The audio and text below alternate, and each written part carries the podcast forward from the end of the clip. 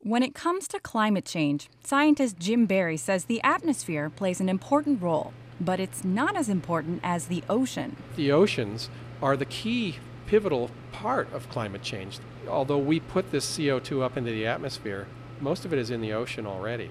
Barry says the ocean has been doing us a big favor. It's been sucking up carbon dioxide that humans add to the atmosphere from burning fossil fuels. All that CO2 is having a dramatic effect. It's making the ocean more acidic. We're worried about how far we can change ocean pH and how that's going to affect the physiological function of a variety of animals from the base of the food chain all the way up to things like tunas and fishes that we depend upon. Barry opens the door to a walk in freezer at the Monterey Bay Aquarium Research Institute, or MBARI, in Moss Landing. He reaches into a water filled tank and pulls out a creature that looks like a small clam called a brachiopod. There's a couple juveniles right there. These animals live at about 450 to 500 feet deep. At that depth, it's about 47 degrees Fahrenheit. Barry will be watching how these deep sea animals grow over the next few months under very controlled conditions. A third of them will live in normal seawater. I'll immerse another third of them in tanks that have regular oxygen levels but high CO2 levels. And a third group is going to receive even higher CO2 levels. The experiment simulates what ocean chemistry will look like over the next hundred years if CO2 emissions continue to grow. When CO2 dissolves in water, it creates something called carbonic acid. It's the substance that makes a can of Coke bubbly, but it also makes ocean water more acidic. That may actually benefit some animals, but it could be disastrous for others, like animals with shells. More CO2 means the ocean will have less of something called carbonate. Shells of most marine animals, clams, lobsters, corals, those are calcium carbonate.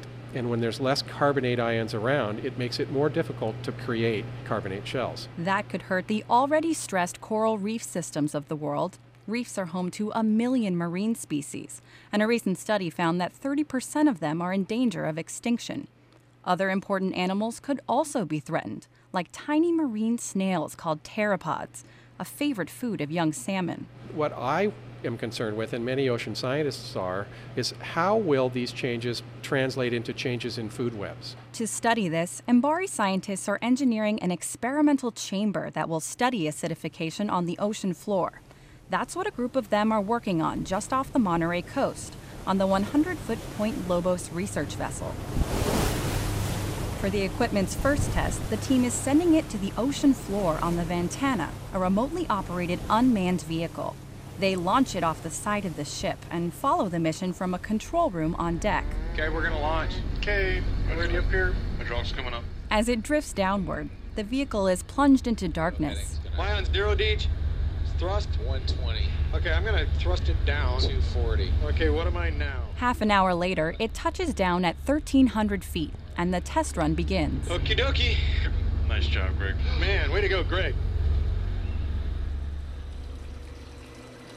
It's easier to get a look at the device back at MBARI headquarters. It's a large plexiglass container with wires and tanks attached to the sides.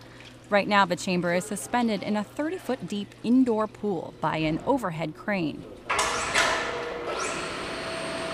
Peter Brewer is the senior scientist in charge of the project.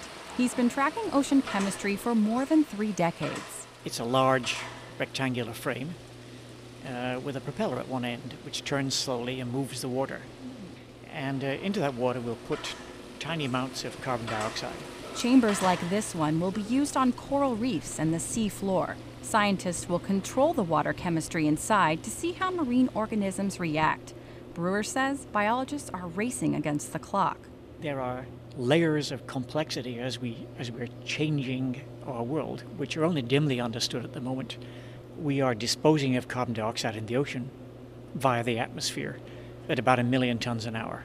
Make no mistake, these are big changes. Brewer says the surface waters of the oceans have become 30% more acidic in the last 200 years. That rate of change is accelerating rapidly. Scientists expect waters to be twice as acidic by the end of the century. A study released in June found that more acidic water is already appearing off the Pacific coast sooner than expected. For Quest, I'm Lauren Sommer, KQED Radio News.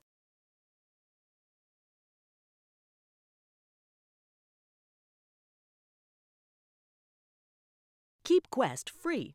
Discover more and donate at kqed.org/quest.